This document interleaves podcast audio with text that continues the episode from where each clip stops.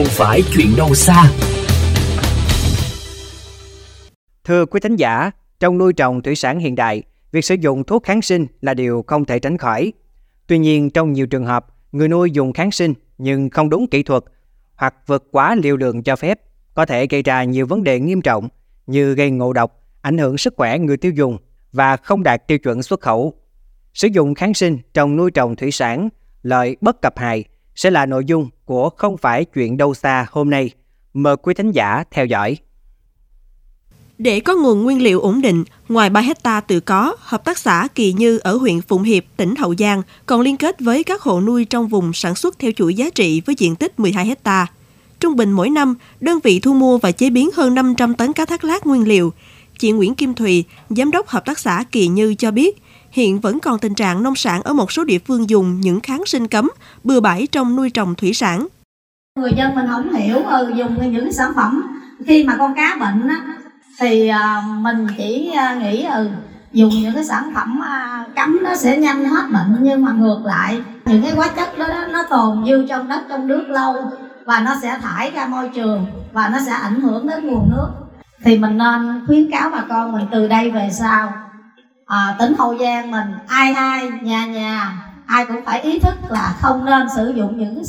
cái à, thuốc cấm để cho cái nguồn nước mình nó nó sạch và để bảo đảm cái à, mình nuôi trồng cho nó hiệu quả và chất lượng để à, đáp ứng ứng thị trường à, xuất khẩu à, thời gian sắp tới.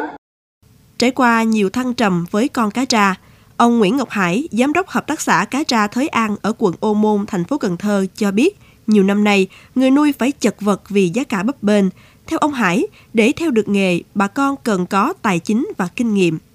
Người nuôi cá chuyên nghiệp thì hãy nuôi, nó là cái ngành đặc thù nghĩa là phải có chuyên môn cá là phải nuôi đạt cái tiêu chuẩn xuất khẩu chứ đâu có phải mà dễ dãi không an toàn cái các thứ người ta đâu có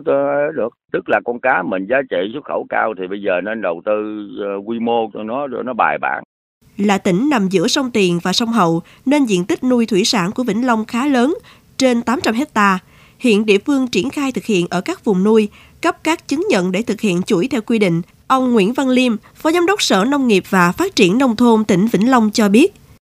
Chúng tôi sẽ tiếp tục tăng cường cái các giải pháp trong khâu nuôi cá tra để hạn chế dịch bệnh. Trong cái dịch bệnh này thì chúng tôi sẽ đảm bảo làm sao để cho cái người nuôi thì quản lý tốt về cái môi trường, đặc biệt là hạn chế sử dụng các loại thuốc cấm để điều trị, nhất là cái kháng sinh các chuyên gia cho rằng khi lạm dụng kháng sinh sẽ làm xáo trộn sự cân bằng vốn rất mong manh của môi trường thủy sinh. Việc sử dụng kháng sinh không đúng sẽ gây ô nhiễm môi trường, ảnh hưởng đến sức khỏe con người. Theo Bộ Nông nghiệp và Phát triển Nông thôn, một chuỗi sản xuất an toàn thực phẩm hoàn chỉnh phải từ con giống cho đến nuôi trồng, thu hoạch, sơ chế, chế biến, xuất khẩu. Do vậy, đòi hỏi các doanh nghiệp phối hợp lại xây dựng chuỗi gắn với vùng nuôi, ao nuôi theo tổ chức hợp tác xã hay là tổ hợp tác với doanh nghiệp để xây dựng một chuỗi kiểm soát được an toàn thực phẩm, đảm bảo nguồn cung, đảm bảo môi trường,